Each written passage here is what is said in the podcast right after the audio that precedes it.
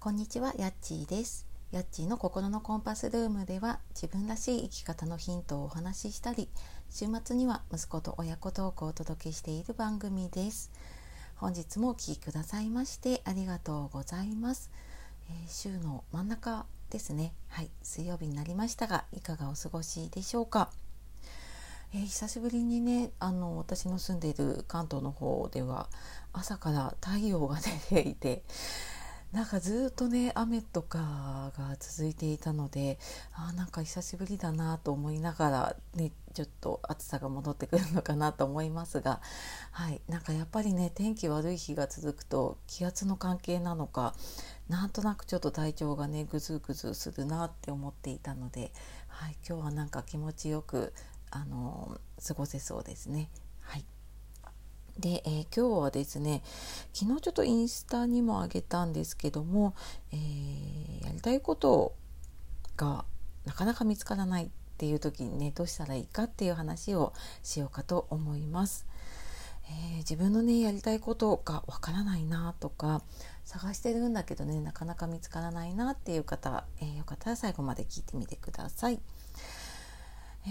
ーまあ、私もねずっとやりたいことなかなか見つからなくって本当に自分探しを何年もね やり続けていたんですけれども、まあ、そのやりたいこと見つからないなっていう時に、えーまずねあのどうしてもこう頭で考えようとしちゃうとやれるかやれないかみたいな判断になってしまうので、まあ、そんな時はね自分の心の声を聞いてみるっていうことをね大事にするといいと思っています。で自分が本当に心からね望んでいることに気づいていますか、まあ、なかなかね難しかったりとかするんだけれども、えーそんな時にですね、うん、私がやっている方法とかねあの、まあ、これ人から勧められてねやってみてで私も良かったなと思うので、えーやってるんですけどやりたいことをね100個やりたいことリストをね100個書き出してみるっていうことをやっています。これ以前の配信でもねちょこっと話したことがあるんですけれども多分あと1個に絞ろうって思うともう制限がかかっちゃってなかなか出ないですね。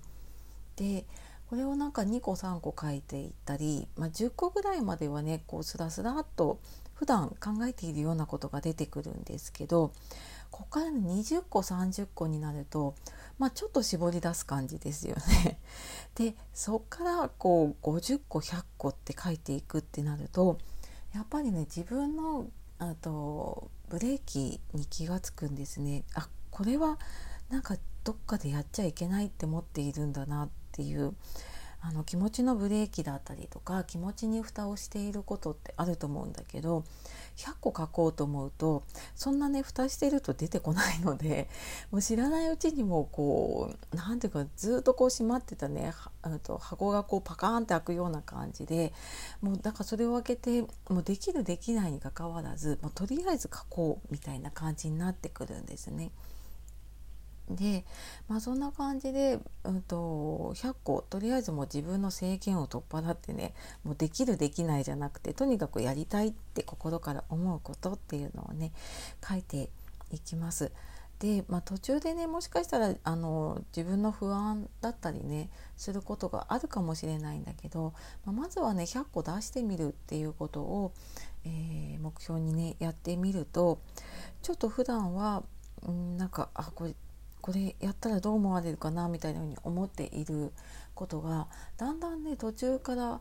なんかもうそんなのどうでもいいやじゃないんだけれどもそんな風に思えることが出てくるので、まあ、まずね出してみるっていうことをねやってみるといいと思います。これ多分聞いたことがねあるっていう方もいると思うんだけれどもで私もなんか最初はうんそうなんだと思ってたんだけど自分でやってみるとね案外いろんなことに気づくしでその中にね結構やりたいことそんなに大きなねこうやりたいことじゃなくっても小さいやりたいことがね結構詰まっているなっていうのを思うのでこれ時々なんかやってみるとすごくなんか自分のうん、心の声をね聞くのにはいいのかなって思います。